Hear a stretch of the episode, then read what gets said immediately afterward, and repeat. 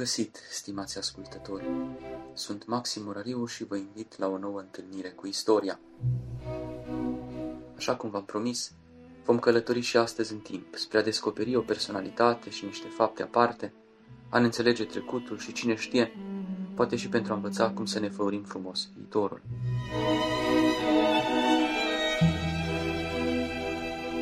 Cel despre care vă propun să vorbim astăzi este faimosul părinte Andrei Scrima, un teolog român de o importanță aparte în spațiul ecumenic. Născut la 1 decembrie 1925 în localitatea Gheorgheni și decedat la 19 august 2000 la București, dânsul va studia între anii 1943 și 1948 la Facultatea de Litere și Filozofie a Universității din București. În ultimii ani de studenție, va fi de asemenea asistentul profesorului Anton Dumitriu, predând logica și istoria filozofiei. În anul 1945, îndrumat de acest profesor, va intra în contact cu mănăstirea Antim și cu grupul de reflexie spirituală, Rugul Aprins. Aici se va iniția în tainele mistice isihaste, alături de oameni aparte, precum părintele Sandu Tudor sau Ioan Culăghiu. De asemenea, va studia teologia la București. Între 1950 și 1953 își va face noviciatul la Mănăstirea Neamț, unde va preda de asemenea la seminarul monahal superior. După desfințarea seminarului, se va întoarce la București, unde va lucra împreună cu viitorul mitropolit Bartolomeu Anania la Biblioteca Patriarhiei. O vreme se va retrage și de aici la mănăstirea Slatina, stărețită de faimosul părinte Cleopa, unde va fi tuns în monahism de către părintele Benedict Ghiuș. Întors la București, va fi apreciat de către patriarhul Justinian, care îl va folosi ca translator în cadrul diferitelor evenimente. Așa va ajunge să-l cunoască în anul 1956 pe vicepreședintele Indiei, cu ajutorul căruia va primi o bursă pentru a studia în această țară. Pe drumul înspre Universitatea din Benares, va poposi la Geneva, unde va sta vreme de 5 luni, la Institutul Ecumenic. Apoi va face un pelerinaj în Sfântul Munte, iar apoi va ajunge la Benares, unde între anii 1957 și 1959 va lucra la un doctorat ce viza analiza comparativă a anumitor aspecte ale creștinismului și hinduismului. În 1960 se va întoarce la Paris, unde va obține cetățenia franceză.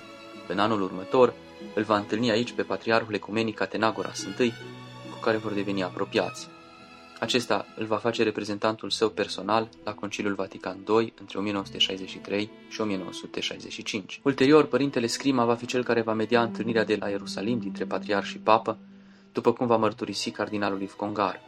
Ca arhimandrit al Patriarhiei de Constantinopol va deveni de asemenea și profesor între 1968 și 1989 la Universitatea franceză din Beirut și stareț al mănăstirii de la Deir el Harf din Liban. De asemenea, a ținut cursuri la Centrul de Studii Dominicane Le Solchoir din Franța, Essonne, unde a fost coleg cu personalități de prim rang ale teologiei secolului trecut, precum Marie-Dominique Chenu sau mai sus pomenitul părinte dominican Congar. În 1966 se va număra între fondatorii Academiei Internaționale de Științe Religioase de la Bruxelles.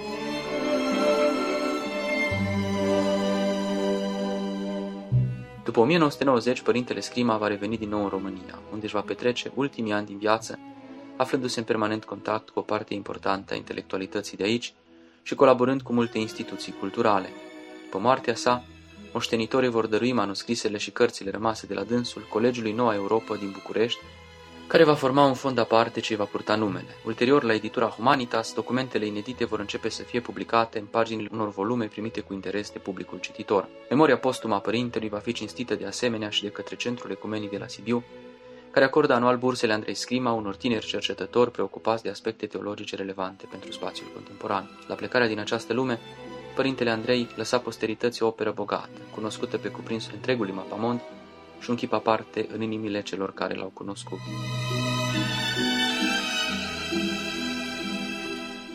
Iată, stimați ascultători, chipul unui om aparte, ce a contribuit decisiv la deschiderea ortodoxiei înspre alte confesiuni creștine și a promovat valorile credinței noastre în spații de-a dreptul exotice. Vă mulțumesc pentru atenție și vă invit să fiți alături și în edițiile viitoare spre a descoperi cum istoria ne poate face să trăim și după moarte. Vă îmbrățișează cu drag al dumneavoastră Maxim Orariu.